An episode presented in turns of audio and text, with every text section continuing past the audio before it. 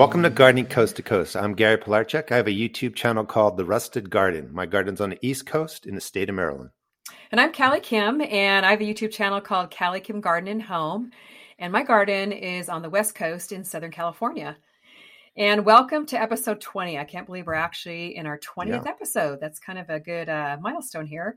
But Gardening Coast to Coast is all about helping you have a better garden no matter where you live. If you're on the East Coast, or if you're on the West Coast or somewhere in between or anywhere in the world, we're all about growing our gardens together and having a good time doing it.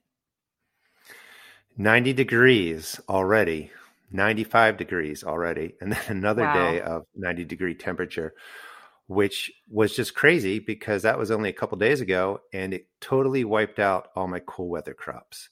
They bolted within that three day period because prior to those three days of 90s, we had 80 degree temperatures and I just didn't get what I wanted. Mother Nature again threw a curve. No frost this well, time. good.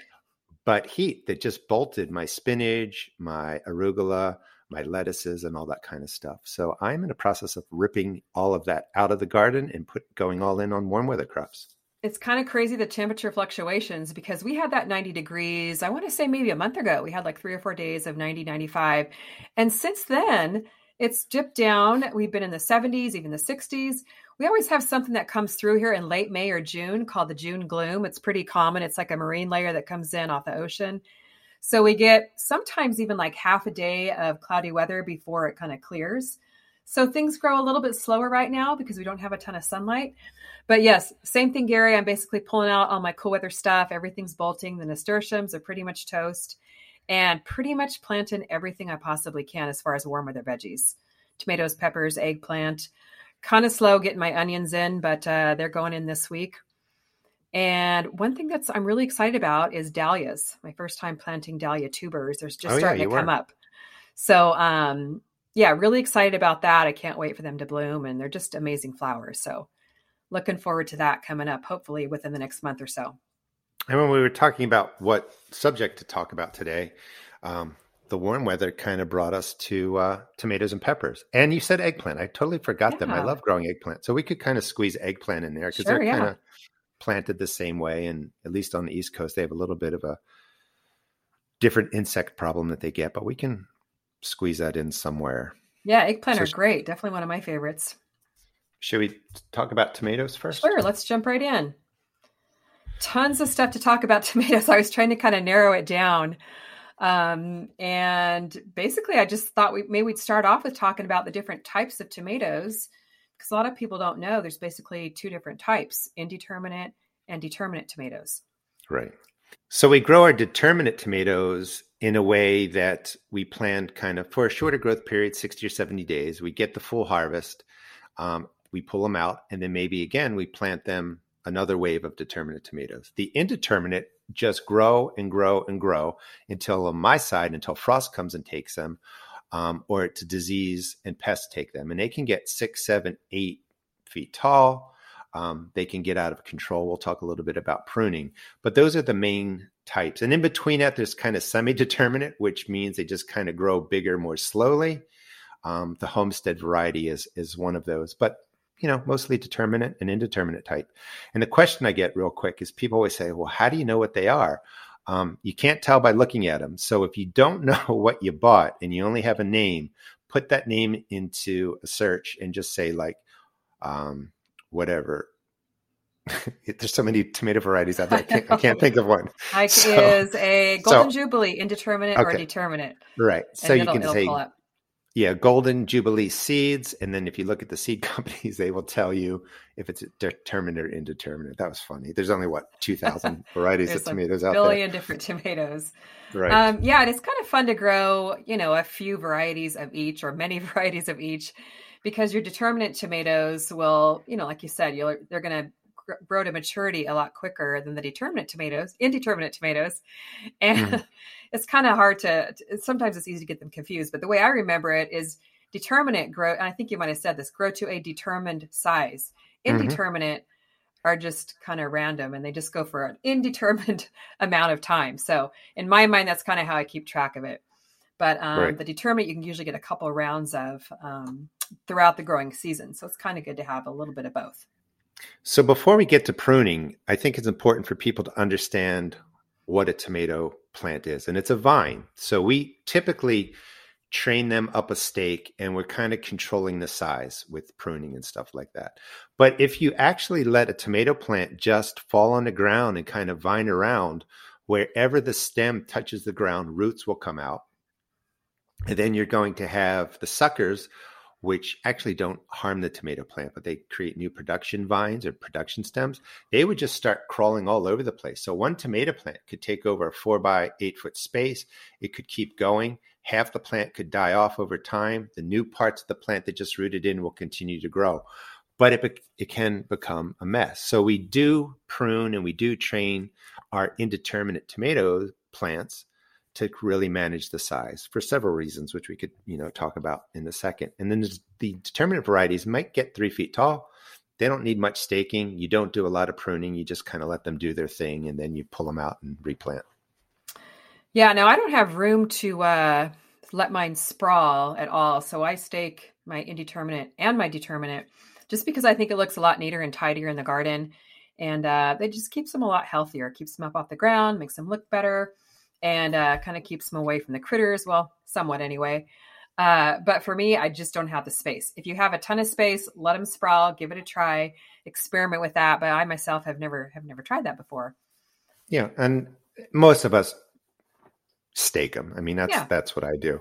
Um, for pruning, that's another subject that can be really confusing to people because there's that stigma of the tomato sucker, which makes it sound like it sucks the life out of the tomato plant or that it damages the tomato plant, but it it doesn't do that. It's actually just creating a brand new plant, so to speak. Because if you pinch off a sucker at a, when they're about one inch or two inches, you can put them into water they'll root and then you can make perfect clones of your plant. So it's really something that's trying to grow.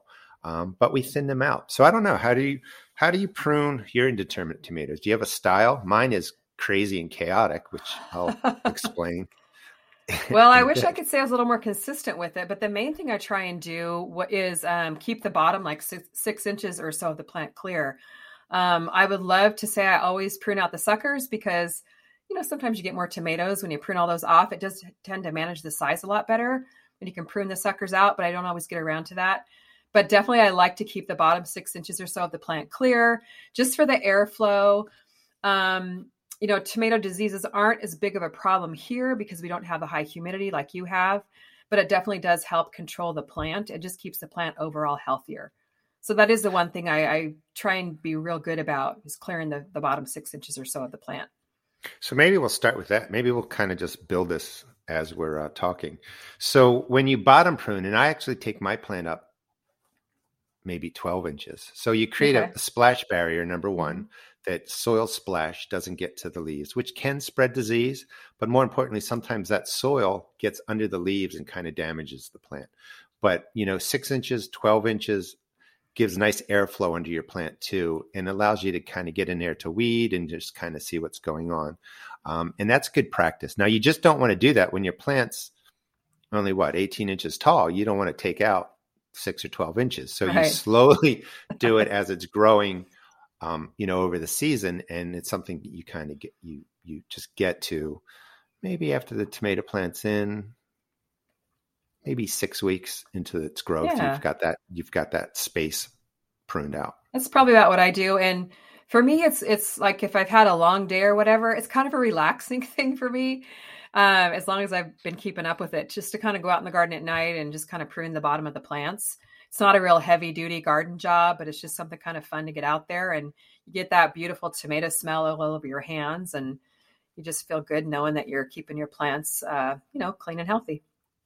I was just going to say that the tomato smell uh, in my book, in the intro, it talks about my grandfather, and that's what I remember is the smell of the tomato plants. They were in brown paper bags, getting them into the ground. So when I'm pruning, not only is I'm like I love the smell because I guess because of that memory, but yeah. you also watch your fingers turn from a nice dark green to almost a black when you keep touching the leaves. So, um, you know, I, and it's a it's a good experience.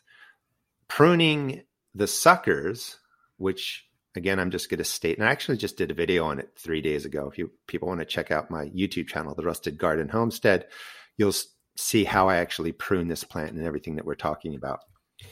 I start off really well, like maybe for that first six weeks or eight weeks. What are we in? We're almost into June. So I get tired out, say mid July. So my plants look pretty yeah. good to start and they look nice on the bottom half. And then they're just crazy up top, like crazy hair. But I do pull out the suckers. Really, I try and do that for the first maybe three feet of growth, just so the plant is growing up.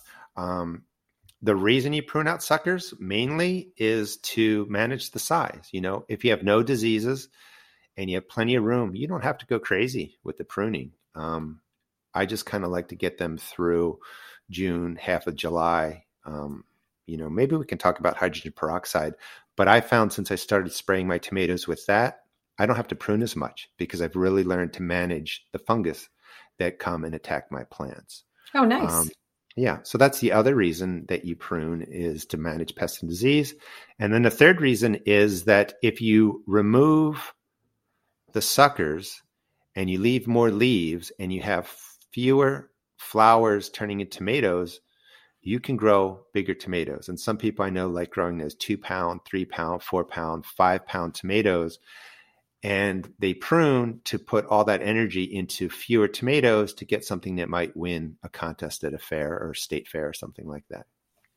Yeah, it's it's definitely not something that you have to do. I think the first year I grew, one of the first years I, I grew tomatoes at this house, I just planted massive amounts of tomatoes. It was crazy, way too many in, in the space I had. I didn't do a thing to them all summer except for water them, and I got more tomatoes than I get now. So it's just one of those things i think it's kind of a personal preference and again if you live in an area of higher humidity where you might have more diseases prevalent might be something you want to pay a little bit more attention to um, but i don't think it's a mandatory tomato issue but it definitely does help manage the the size for sure which i think these days so many people are growing in small spaces so if that's you then uh, it's probably something you want to consider doing it's all, and yeah, and I think too. Sometimes people and I have more space. And at one time, I would grow 60 varieties of tomatoes.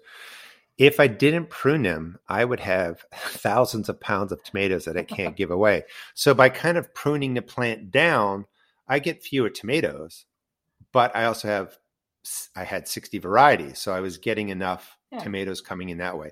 So you're also kind of pruning based on the number of plants you have, the space that you have, and how many tomatoes that you want to get. That also makes me think you know, you have the cherry tomatoes, the grape tomatoes, the smaller tomatoes, the baseball sized tomatoes. Um, we also have plum tomatoes, Roma tomatoes, but There's then so you have many. the, the one pounders.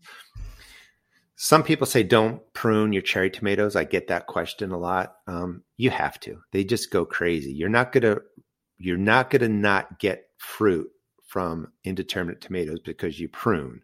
So don't be afraid to do it if you need to. You're not gonna you're not gonna hurt the plant. Right. I think uh, there's just so many different varieties of tomatoes you can grow. So it's just a matter of getting out there, trying a different a few different kinds. And every year I always try a few new varieties. I mean, I have my favorites that I have in my garden every single year. But you know, when you're looking at the you know, through the seeds and all that. There's just so many that, like, oh gosh, I've got to try this one. And of course, I always end up starting way too many, even though I tell myself I'm not going to. Um, but one thing that I wanted to mention too about tomatoes is that a lot of people ask me, why are my tomato blossoms drying up? And I don't know if you've done a video on this yet, Gary, if you're in the 95 degree temperature range, but you know, a lot of people wonder that. And a lot of times, for me at least, it's due to the heat. Once it hits 90, 95, the tomato is just pretty hot for any garden vegetable. And I do use a lot of shade cloth in my garden for the tomatoes, and it really does help. Now, with you with a larger space, I don't know if you're able to do that or if you just say, I've got enough. It doesn't matter if, you dry up or not. But that's one thing that really does help uh, get more production in the summertime, at least for me, is if I throw some shade cloth over my tomatoes when it hits like 95. I like doing a podcast with you because it makes us think and generate ideas. I would have forgotten to talk about that. So, yeah, a lot of people think tomato plants are tropical and that they love the heat. You know, peppers love the heat. Tomatoes like kind of semi tropical conditions. And when you get into that 95 degrees, that 100 degrees, the sun is pounding down on the soil of your garden, heating up that first four, six inches of the soil, they go into survival mode. So that's yeah. exactly what happens is they will drop their fruit, they will drop their flowers, and they're just going to hang out until the conditions are right. So you use shade cloth. I use a lot of mulch. So mulch, okay. two inches of mulch, um, really keeps the moisture in that top four, six, six inches of the soil, and it protects them from that sun beating down. So if the roots aren't getting overheated, because even if it's 95 and the sun's just beating down, you know how objects objects can get beyond 90 degrees. That's what's going to happen to your soil. Yeah. And it's going to dry out. That's going to stress the plant and the heat's going to stress the plant and then it just makes for, you know, a bad usually what, 6 week eight week period in certain areas. So yeah. shade cloth or mulch or a combination of both will make a big difference. Definitely. I've had a lot of questions lately, a lot of uh, emails, DMs, that kind of thing about just people having extreme heat and just with all the climate change and everything it's it's going to be i think even more of an issue this summer and especially here in california when we're facing some water restrictions um, mulch is definitely key a couple inches of mulch this year i'm even doing three or four inches of mulch rather than my usual two inches and then I've got my shade cloth ready. I've only had to use it one day so far, one or two days, because the plants were still really young and just couldn't handle the 95 degree heat when they were like, you know, three or four inches tall. As they get bigger, they'll be a little bit more able to handle it. But if it gets into the high 90s, I'll probably just throw shade cloth as best I can over my tomato cages and hope for the best. But what I found, I've actually done some little tests with my thermometer. It can keep them like 10 degrees cooler or so under the shade cloth. So it is definitely a, good investment. Um, you know, in a pinch, you can use an old sheet, but there's plenty of shade cloth um, sources out there at your garden center, Amazon, whatever, to uh, grab yourself some and just kind of keep it on hand for those heat waves. There's some planting strategies too. So, like, I don't know if we've talked about in the podcast, but I love cattle panel. It's 16 feet long, yeah. four feet wide, and I have arches all over my garden built out of that.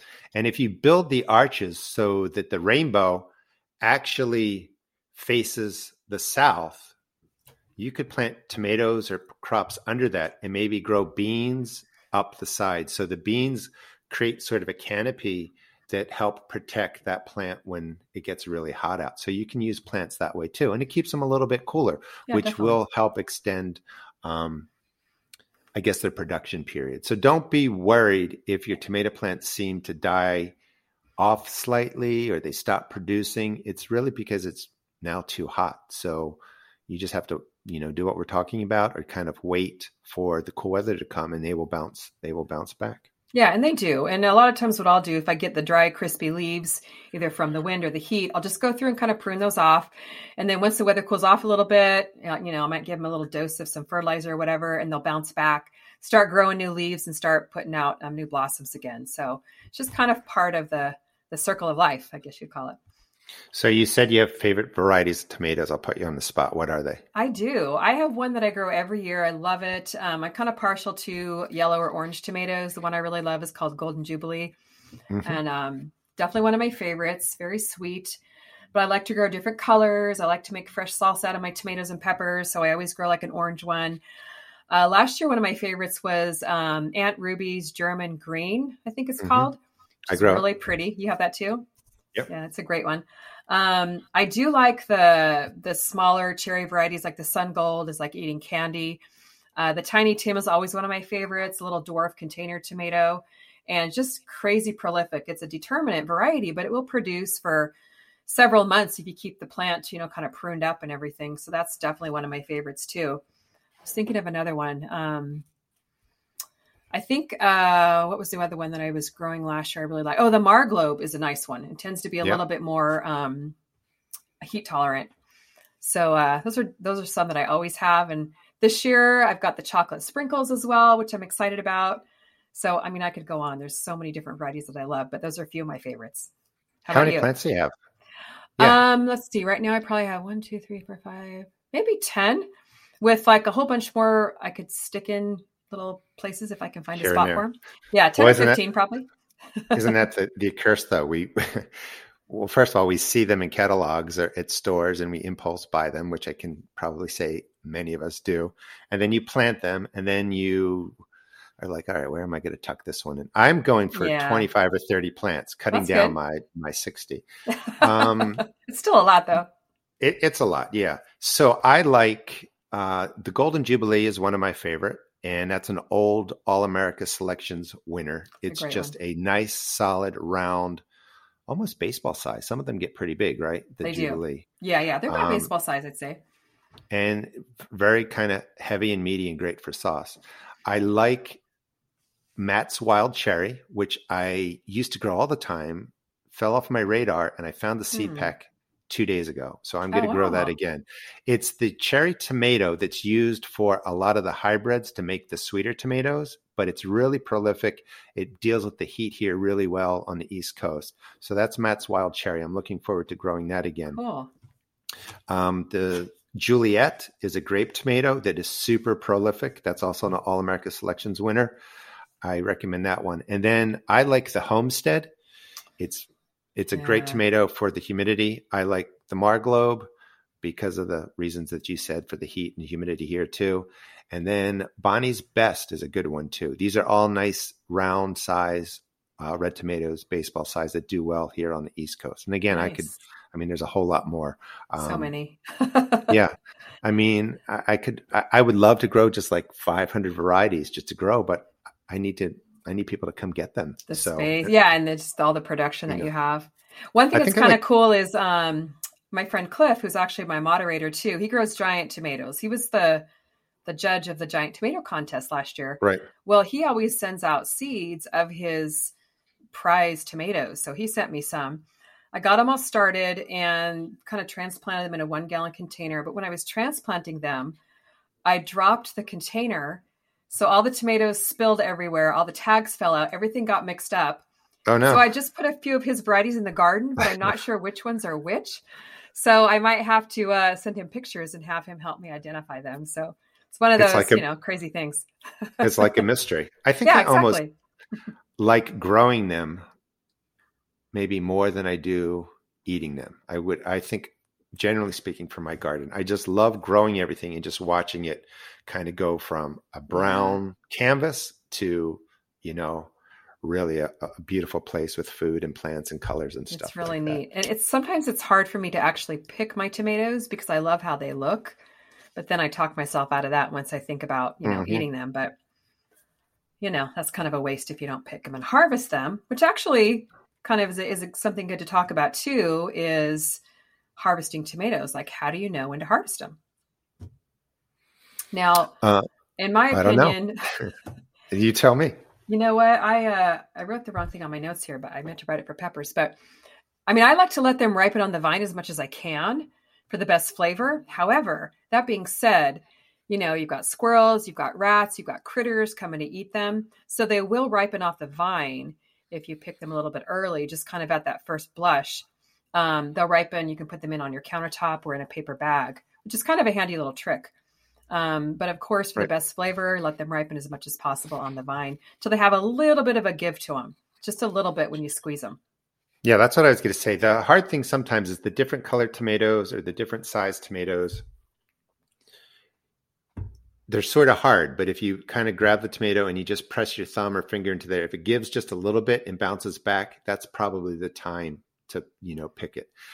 The other thing that you can do too is you, you know, like you've seen cherry tomatoes split Right. when it rains too much. Um, some varieties have thinner skins, some varieties have thicker skins. They're also kind of created hybrids are created so that you don't get that cracking. Sometimes, if there's tons of rain, your tomato can be a little bit watery tasting because it's it's drawing in so much water. So you also want to kind of slow down with the watering or keep it kind of consistent, so that when you go to pick them, it's just full of the right amount of sugars and waters and stuff like that. I don't pay that much attention to it. I'm kind of aware of it. Like if I'm going to do a big harvest, I'll harvest first before I do a big watering. But that's the extent that I worry about that.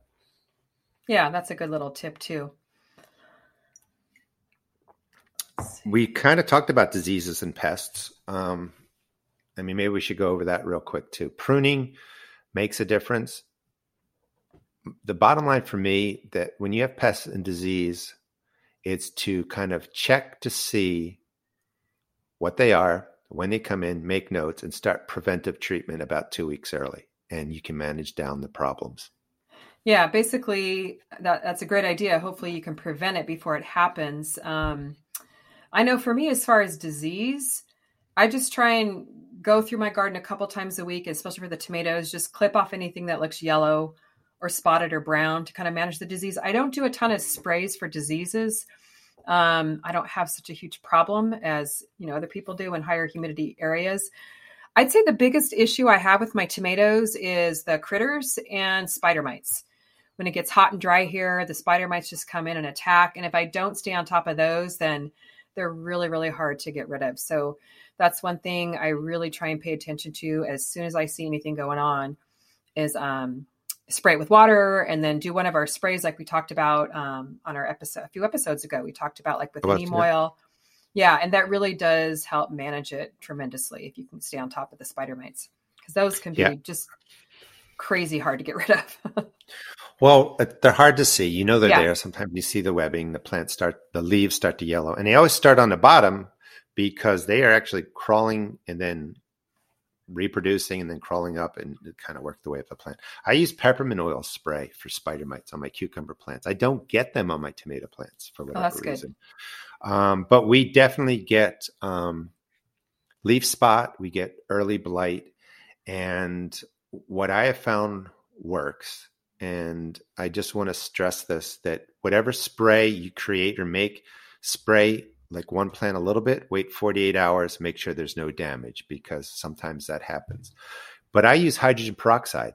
It's about a six to one ratio. I have a video on it. If you look at uh, look up hydrogen peroxide in tomatoes, you can get more details.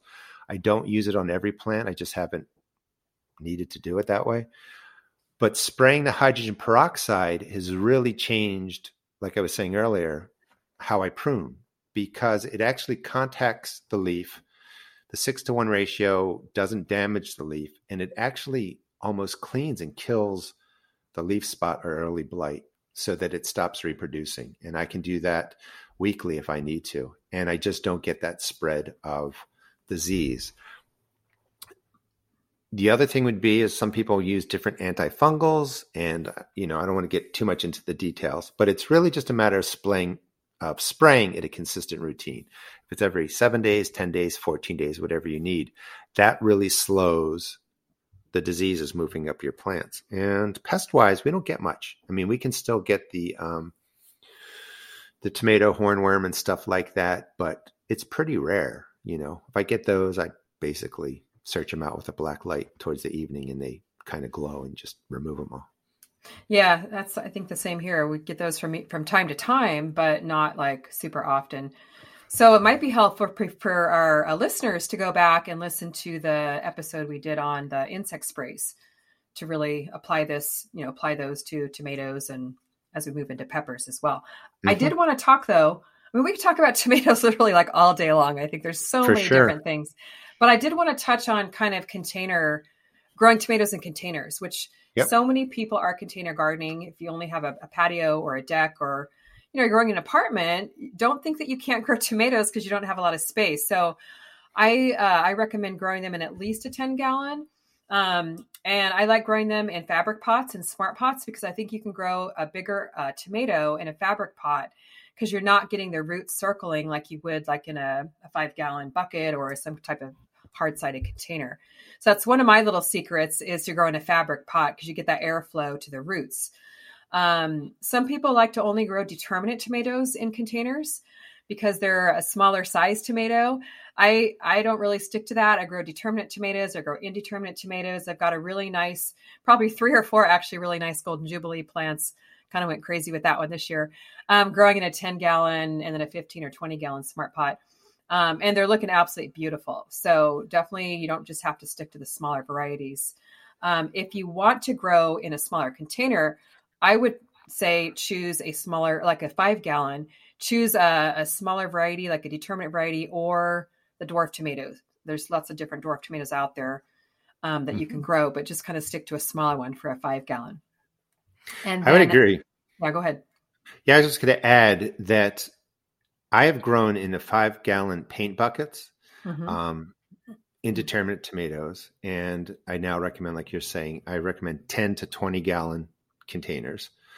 and I do like fabric pots. And it's really based on how hot your July and August get. When that tomato plant gets to, you know, a mature size, it can suck the fertilizer and water out of that soil within, you know, four hours of a watering, you know, and it can really pull the nutrients out, you know, within a week. So you have to really be able to maybe even water these plants sometimes two times a day, smaller container, maybe even three times a day, because if that root system dries out one time, it can damage the production of the fruit. So, you know, it's a yeah, strategy. I think that's important. Is definitely you've got to pay attention to the watering and the feeding. Now, Gary, I know that you don't have drip irrigation because you get lots of rain or you might have to water with your sprinkler every now and then. But like if I don't have drip, I'm like dead in the water. So my containers get watered, you know, to where the soil doesn't ever dry out. There's, it's very consistent with the watering. Um, because if it like the, my few containers that aren't on drip, to rehydrate them, if they dry out, I'll have to like literally put them in a tub of water so it soaks it up and uh, it completely hydrates the pot again. So yeah, that is really important with containers. Is you really have to pay attention to that, and the fertilizing too. Like every ten days to two weeks, really is to get maximum you know production out of your tomato uh, container tomatoes is really important. Yep, I think, and maybe you know, East Coast, well, Northeast anyway, we get more rain. You need drip irrigation, so it's when you're kind of moving down the south of the East Coast and then kind of over to the central parts of the U.S. Um, that you have to really be aware of how hot your temperatures are getting because maybe you're in between yeah. lots of rain and hand watering and drip irrigation. Right. But there's there's nothing worse than having your tomato plant get to size. For whatever reason, you miss watering the container, it dries out. The plant root, root system can't pull in calcium, and then you're getting these brown um, spots on the bottom of your tomatoes, which is blossom end rot. And that's a that's not a disease, that's a, a, nutrient issue where your your plant just can't pull out calcium. So it takes the calcium from the fruit, sends it to other parts of the plant. Um, and that's really mostly comes when the plant dries out. That could definitely be an issue for container growing. So yeah, definitely keep an eye on that. Okay, wow, tomatoes like 30 minutes on tomatoes. It's just crazy how much how much information there is out there. So, you know, I would just say keep it simple. Um, you can go through our and listen to our uh, episode here, but just pick some a couple of varieties that really work for you, and then maybe pick one or two methods. Get yourself a good trellis, a good support for your tomatoes, and you know, just go for it. Yeah, and, and maybe right. Don't overdo it. You might want to try out a determinate variety determinate variety tomato just to see how it grows um, in a 10 gallon container. And then you kind of have a plan that as that plant begins to die out, maybe two or three weeks before that, you have some seeds going and you replace it. Maybe that works best for you. Yeah. Or try, you know, the indeterminate tomato in a container, 10 to 20 gallons. I probably wouldn't do too many cherry tomatoes. They can just get out of control. But if you do, that's a case where I think you would have to prune a lot more in a 10 gallon container than you would in the ground. So pruning also then will come into play for container size. But whatever you do, have fun with it. Don't be worried about making a mistake. You don't need to be perfect. And the only way to learn is to really plan up a couple containers, plan up your earth, and see what happens. Exactly. And talk to people in your area, at your like family owned garden centers, and find out what grows well in the area where you live. And then just try it out. Congratulations. I want to keep saying that because two books is wonderful. I'm actually possibly going to be writing another book myself. oh, wow. It's a okay. secret. So, all right don't don't spread the word. Don't spread um, the word. Nobody heard that, right? Yeah, and I'm looking forward to it, and not looking forward to it. Like it's wonderful yeah. when it's done, um, but you know, I know you're having all that excitement with you know, c- kind of promoting the book and meeting people, and I know it's being received pretty warmly. Well, it definitely is very consuming, but you do see the rewards um, when you see your book in print. You see the photos, you get to meet people and hear how it's impacting their lives. So it's definitely the fun part now on the on the fun side of things. But congratulations! Hopefully, it all goes well for you. And I think by the time this podcast comes out, we could probably talk about us meeting up for June 25th. The agenda is being set up, um, but on June June 25th. It's a Saturday. Yes. Kim and Jerry are going to be coming down to the East Coast and they're going to get to see what a real garden looks like. No, I'm just kidding.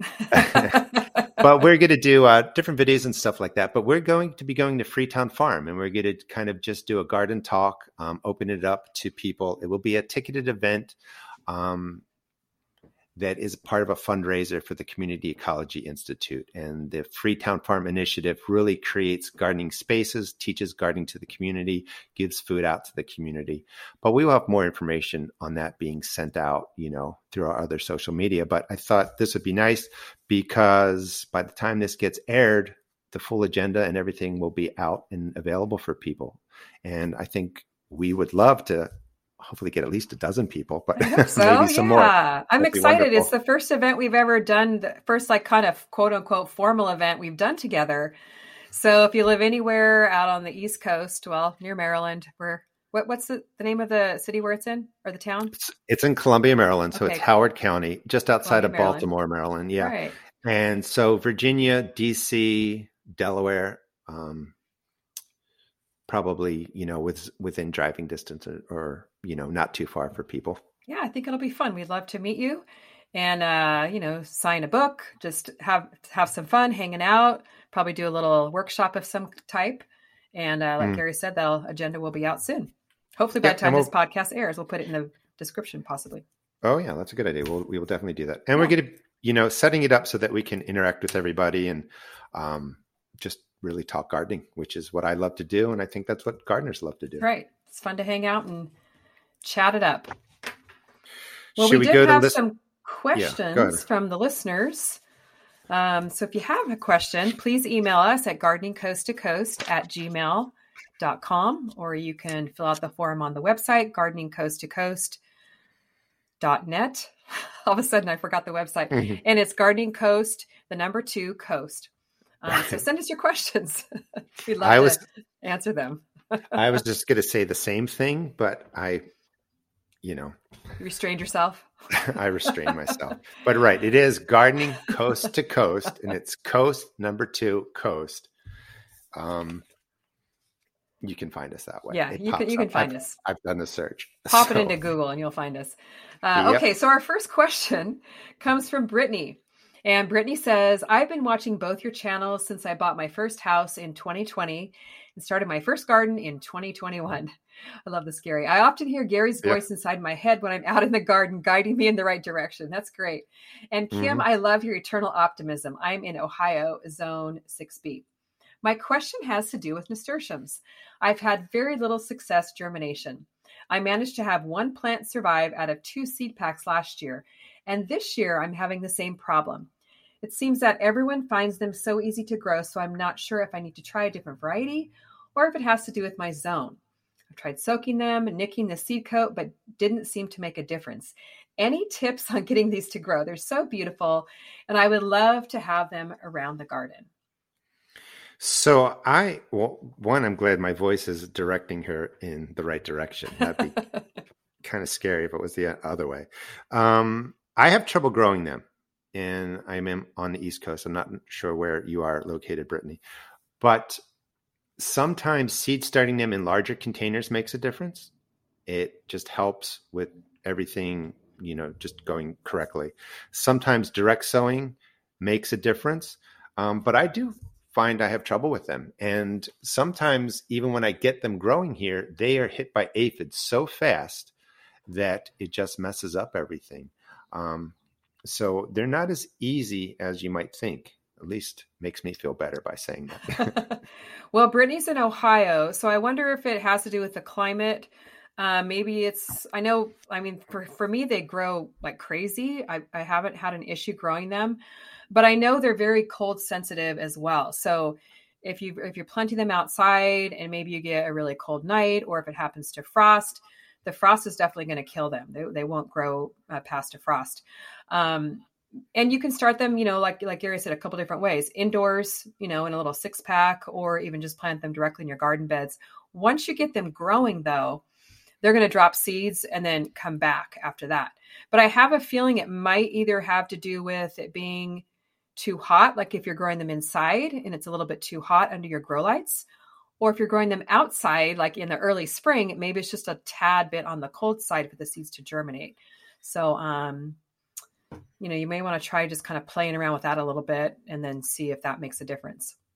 They're kind of like the three little bears. They need that just right place to sit or right porridge to do what they need to do. That's right. That's right. But once you get them going, they're going to just keep coming back year after year. So that's the great thing about them. Okay, next question from Alejandro. And Alejandro says, I've seen some of your older videos on pruning indeterminate tomatoes in containers where you basically keep one main stem. Do you still follow this rule? Also, aren't I getting a lot less fruit from removing the suckers? I have very limited space where I have two indeterminate sun gold plants in a 10 gallon fabric pot, so I want to get as much as I can out of these plants. Will I come to regret only keeping the main stem? Is there a happy medium? Thanks for all the videos and information you guys put out there. I think he's talking about your video, Gary. Yeah. So there is a happy medium. So if you ever kind of looked up pictures of tomatoes grown in hothouses, you know, or inside, you know, for for mass production and stuff like that, they prune them down to one or two stems, but they also trellis them and you you see they're up like 12 14 16 feet high and they use ladders to harvest.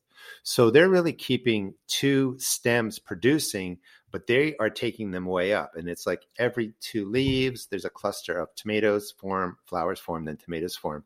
So you're going to get a lot of tomatoes.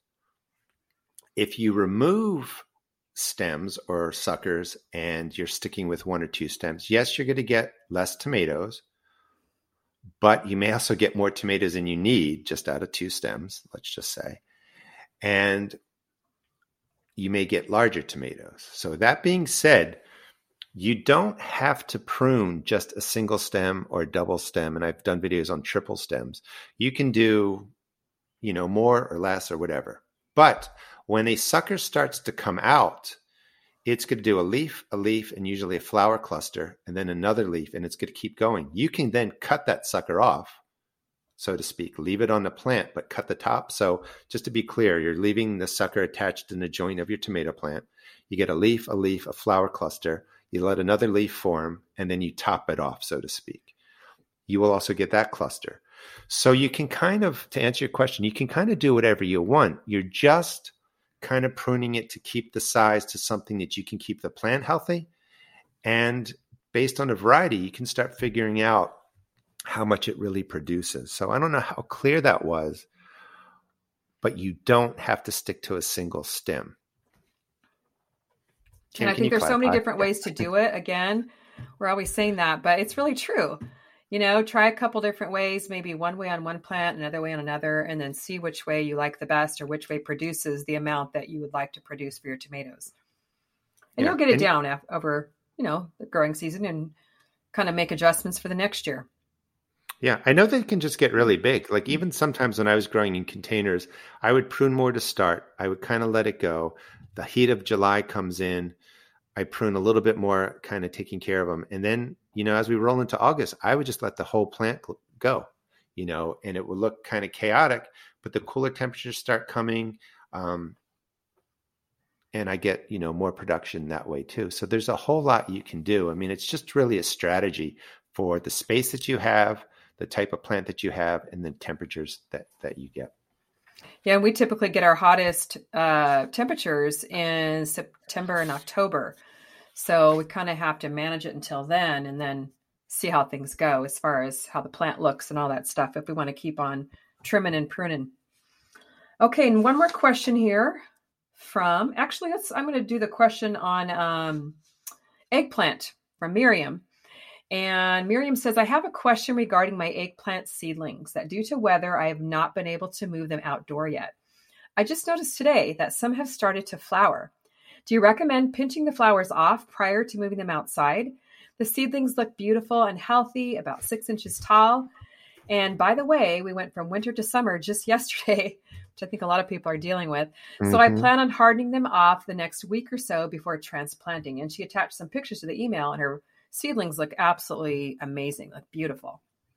Yeah. Thanks so much I would, help. Yeah, I would remove the flowers. You just you don't need your transplant putting energy into flowers and and fruit growth. Um, you just don't need the fruit that early. So I would remove them. Fertilize the plant because if it's in a container and it's getting to that point, you just want to make sure it's not taking all the fertilizer out of your your little container um, give them some nitrogen and harden them off just like you're saying. You're probably then getting them into the ground and real quick i mean they're just kind of like tomatoes and peppers. They like that 50 to 60 degree soil temperature. They like upper 50 60 degree ambient temperature nights 70 to 80 degree days. You're just getting them into the ground at the right time with the right care the right fertilizer and eggplant will take off. They will get gigantic and you will get massive production and you won't even miss that fruit or that flower that you're taking off right now. I mean, when we get to peppers, I do the same thing. When I'm transplanting them in, I'm removing any peppers or flowers. Because if you leave a pepper plant in just a two and a half inch container, I've grown large banana peppers when a pepper plant had just stayed in that container and the plant only gets maybe 12 inches tall. Yeah. Like it will just put all tiny. of its energy into there. Mm-hmm. Yeah. Yeah, that that kind of we were going to talk about eggplant, and maybe that's our little in to talk about eggplant. Um, but it kind of mm. goes with. Are we ready to move into peppers now, Gary? Because eggplant and peppers kind of go hand in hand. Let's move into there. I mean, um, maybe this cast will go a little bit longer because I guess we picked the probably two plants that really could be talked about for an hour each. That's right. So the disease I get on my eggplant are actually I don't get a disease. The pests that I get on my eggplant are flea beetles and they will just devastate the plant at transplant really. They're out there now and it's just hundreds of little holes in the leaves and the plant starts to yellow. I have to hit them with an insect dust. Organic or not organic doesn't matter. Dusts are kind of non-discriminate killers but i dust at night kills off the flea beetles. I rinse it off in the morning so the pollinators are more safe. Um, in other videos i used to put bags over them just so nothing can get to them but flea beetles are the bane here on the East Coast. And sometimes you have to do a maintenance dusting every seven to 10 days just to keep the flea beetles off. And if you do that, these plants can get five feet tall, couple feet wide. Um, they're going to need lots of staking because the eggplant get heavy, but they can just really go crazy here on the East Coast. Yeah, you get the flea beetles. Again, the spider mites are what usually are attacking my eggplant. In fact, I just had one, um, one that overwintered. It grew over the winter. It was my best producing Black Beauty uh, eggplant last year. I cut it way back, and it just started popping out. But the spider mites attacked it like the very first thing when this new green leaves started coming out. But I was able to hit it with a neem peppermint oil combination, pruned off all the leaves that were, you know, bad, and it has just really taken off. Tons of flowers right now, and it's probably I want to say maybe about three feet tall so yeah, they definitely do need. I think I've got uh, a double tomato cage around it. Like I like to put my tomato cages, put one in the bottom, invert it, a second one, attach it with cable ties, so it makes a nice big cage for it. Mm-hmm. But um, last year it was it had a really tiny little cage, and I was constantly staking it up with extra little stakes. So this year I kind of went all out for it. But yeah, the yeah. spider mites go crazy for the eggplant and the tomatoes here. Yeah, if you do, if you t- if you do a good job with the eggplant, it will get huge, and yeah. you, you, don't need many. I mean, yeah. that does lead to peppers. I mean, they're all kind of in the same category. Uh, peppers. So let me tell you about my pepper plants. Okay, let's so, I grew all of them inside. I have, I don't know, 60, 100 plants. It doesn't matter. Um, so two weeks that's ago. That's a lot, Gary. That's a lot. and I've, I've tried to plant them all. I'm doing all kinds of uh, plantings. I have 25 jalapeno plants in a four foot by four foot space. Oh my goodness. So well, let me try and focus myself. First of all, pepper plants like to hold hands. They can be planted much more closely together than you think. And by planting them more closely together, you save space, you increase production. So I am shooting a video or rendering a video right now as this is happening on planting about 48 pepper plants in a four foot by eight foot in a four foot by four foot space, about a foot apart. You can also put two plants into one planting hole and they grow pretty well. The bottom line is, is pepper plants can be planted much more closely together. You'll get better production. Um, and a lot of times you see, you know, plant them two feet apart or something like that. You just don't have to do that. Yeah, I, I usually plant mine. I try and cram as much as I can, and I want to say even like eight to 12 inches. And one reason why they like to touch is because, of course, peppers love the heat, they love the full on sun. So mm-hmm. for me, I don't have a, a huge four by four bed to plant mine, but they're in the sunniest spot of my garden. When it's 95 degrees out, those peppers, fruit that come on, are getting sun scald. So the peppers kind of shade, the pepper leaves kind of shade the pepper fruit and help prevent that, which is going to just help the plant produce more. Um, you can still eat the sun scalded peppers, but uh, you just cut off that little kind of thinned scalded part. But um, yeah, I try and cram a lot of mine in as well, but also provide them with some support. I don't know if you support yours with like mm-hmm. cages or if you don't. Because I think when I was there, when we were there last year, I don't know if I remember your pepper plants. Did you have little tomato cages around them, or do you put you stake them I up? do. Or, okay. So you ha- right, you have those lame tomato cages that are like this really thin wire. They right. do not work. They do not work no. for indeterminate tomatoes. They just bend and fold over, uh, fall over. But they're perfect for the pepper plant because yeah. the pepper plants actually can stand upright okay. But if it gets windy or you go to pick it, it's real easy to break a whole branch yeah, off. So they're kind of fragile stems. Support. Definitely need that. So in my uh, general rambling here, um, the pepper plants went out maybe two weeks ago. We got hit with 40 degree nights. It really damaged all of my transplants. Let's just say a group of 60 or whatever. And then we were getting tons of rain and the plants yellowed. They got, I don't know, some sort of disease that was just brief on the leaves. So I had these, you know, beat up looking pepper plants. And I just want to let people know with tomato plants, eggplant, um, pepper plants, while they're still in your transplant um, cups or containers or whatever you have, if they get beat up, hit them with fish emulsion or water soluble nitrogen fertilizer. These plants want to grow. So 10 days later from that, in the video today, I just put out those pepper plants. They look great. They're coming back. When the pepper plants lose leaves, they're going to send out more. They're going to be bushier. So even though they got beat up, they're okay because I used water soluble nitrogen. But that's also a tale of don't rush them out mm. because if they're rushed out into the cold, mm. they're not going to do anything except get sick and then you have to take care of them hold them yeah. or or time them so mm. they're getting out when that soil is 50 60 degrees the nights are in upper 50 60s and the days are in the 70s or 80s they love the heat more so than tomato plants. That was a long story just to say that. No i've had the same experience. Um, i always i always say i'm not going to rush my peppers but because you never know what the weather's going to do like here i actually planted i want to say five or six plants on the first day of spring, which was what March 20th. Mm-hmm. Um, and it was really nice and warm at that time, but it, we did get some cold nights into the 40s, which is cold for us. And literally, they just kind of sat there for probably three weeks. And I actually went and just kind of planted another round. I had a whole bunch of transplants going, but I planted another round in another little spot just a couple weeks ago. And they're already caught up, if not passing, the ones that I planted two months ago. So yep. um, yeah, really important that warm soil, warm temperatures. They love the sun. Um, but it's amazing how they'll come back. I mean, a lot of times I'll cut off my ones that have dropped leaves and are looking really shabby, and they'll start to sprout new growth, give them a nice dose of the fish emulsion or whatever. And it's amazing how much they really do start to take off once the temperatures are just right for them. Yeah, and I think that leads to like, do you prune or not prune your pepper plants? Yeah. And it's not so much pruning like suckers and stuff, like we're talking about tomato plants. Um, it's really topping off. Like, do you pinch the top of the main stem when the plant's what? I don't know, 10 inches or 12 inches tall or even smaller to create more bushier growth out of the joints? You know, I don't um, because I've I, I, mean, I've done it before, but I just kind of found found it slows things down, and I want to get peppers as soon as possible. So, just not my preferred way to do it. And since I always put mine in those little uh, tomato cages, they've got plenty of you know space for them to kind of um, plenty of support, I should say, as the peppers start right. to grow. Um, but I know there's definitely a good uh, a good portion of people who like to do that. So it's kind of an individual preference, I think. Yeah, and I found, I mean, a couple of things that if you pinch the tops of some t- pepper plants, it does make them bushier and stockier. But if you have a long growing season like you do, for sure, I know your peppers can even overwinter. But even mm-hmm. here in Maryland, um, they just do fine going crazy. I yeah. used to top, I used to top them a lot. But I found that if you're going to do that, bell peppers do not like to have their tops pruned.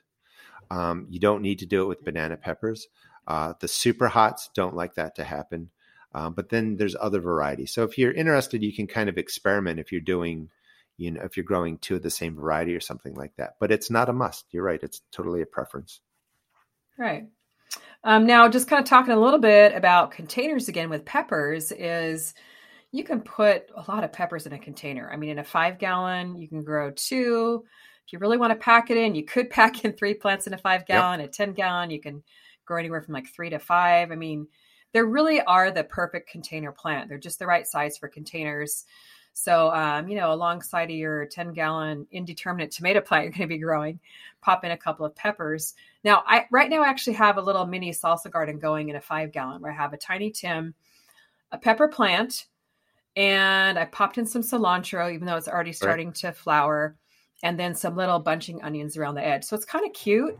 And um, you know, the pepper might not get, you know, full to size or anything like that, but it's just kind of a fun thing to do. So definitely a, a doable for a for a patio. If you're just starting with peppers, definitely grow cubanelles, which are sweet. I mean, you can get a hot variety, but get the sweet cubanelle and the banana peppers because they are just they were actually really just bred to just produce like crazy and are yeah. a great starter pepper for people just getting started. I agree with you with how you pack them into a five gallon or 10 gallon. I even grew them in a two and a half gallon paint container years ago, one plant per yeah, two and definitely. a half gallons. They, they don't need much. Um, in the containers, same thing with the tomato plants. You need to keep them watered. You need to be able to keep the soil going. The difference sometimes with the peppers and the video that you know, I keep talking about this video, but it's fresh in my head, is when you're first getting started gardening, number one, you don't need to go crazy with it needs nitrogen at six inches, it needs more nitrogen at 14 inches, it needs phosphorus when it starts to flower. You can get to that in time when you have more experience, but you can just plant the pepper plant with a basic organic granular fertilizer, the dry fertilizer that's a slow release, any numbers, you know, four, five, two, five, three, three, whatever is fine. Two tablespoons in the planting hole, mix it through, put the pepper plant in, hit it with some water soluble fertilizer. You're going to read a lot that they need more phosphorus, they need more potassium. That's true to a degree, but in well prepared soil, the pepper plants know what to do. What you don't want to do is you don't want to keep hitting them with a high nitrogen, you know, when they're like you know, two or three feet tall, really flowering, really producing, because you can really get too many leaves and, and you don't want that. You want to kind of try and reduce the nitrogen at that point. Um, and just start with that. You can get fancier as you get more experience. Yeah, it's funny you mentioned fertilizing because on Monday's live stream, that was kind of what I went over is kind of my general fertilizing routine, um, which is actually all detailed out in my new book because I think it's a point of confusion for a lot of people. Uh, so if you want more info on that, could watch the replay of the live stream or you mm-hmm. could grab my book on uh, raised bed gardening and it's all in there too.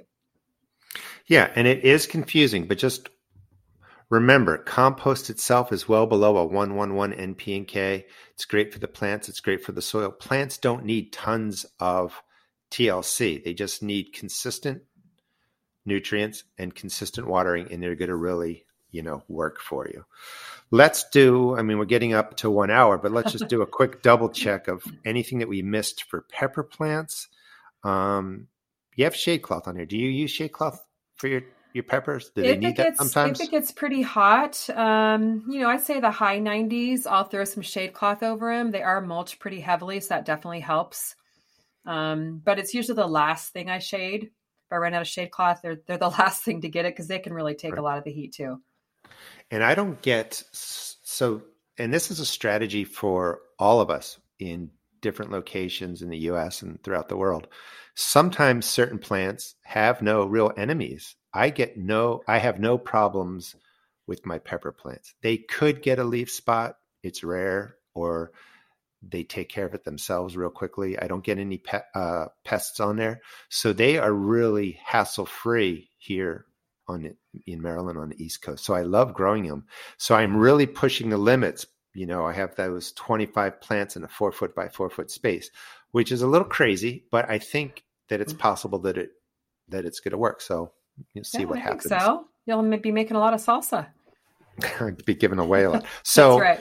stuffed jalapenos with panko, Parmesan, and olive oil baked in the oven or grilled are absolutely delicious. Oh wow! Do you stuff them with um, like cream cheese or just nope. a, a hamburger type mix or just you, with the breadcrumbs? Just with the breadcrumbs. Okay. So you, I mean, you could like you could do a cream cheese one. We've done that cold before, and I think they would be kind of good with some sort of protein in it. But it's yeah. just the panko breadcrumbs. Then you throw in um, the, the, Parmesan cheese and then some uh, olive oil to kind of moisten it. Okay. And you just get stuff with that, and it's just absolutely. Oh, that sounds good. We wonderful. tend to grill a lot of ours, and then um, I'll grill up like a bunch of the jalapenos, and then chop them up for for salsa. So uh, it's really really good. The grill just kind of mm. brings out the flavor or softens the heat, whichever. Yeah. And I think if you want to have success, a couple tomato plants, one cherry plant, cherry tomato type plant, a um, couple varieties of peppers, just include that banana pepper in there because when everything else seems to fail, that banana pepper seems to do well. And just kind of get your feet wet with, you know, kind of those general plants. And, and I think you'll have success in your garden. Yeah, tomatoes and peppers are definitely the garden classics, I think, to start with. And if you can throw an eggplant in there too, then that much more power to you. But um, endless varieties, endless um, amount of information out there on the topic. So just keep it simple, grow what you like, grow the rainbow, and just uh, dig right in. You can always share your extra pepper plants or your extra tomatoes with your friends and neighbors, which is what we really love to do, or bring them out to a, a food bank or something like that if you really have a lot. Yeah, I feel like I can I can keep talking, so I'm going to sign us off. So okay, we do have we do have the Freetown Farm event that's going to be June 25th. So we hope to see local people there. Um, I think it'll be a lot of fun and we will have lots of time to kind of interact and talk with people. And I will actually, like you said, put that information in the uh, video or the podcast description um, if people are interested in that. And then our next topic, I think we're going to roll maybe to June, July planting, or we'll go into some other warm crops of cucumber, squash, and zucchini. But let's say goodbye. So thanks for listening, and we will see you. We'll talk with you in about two weeks. Bye.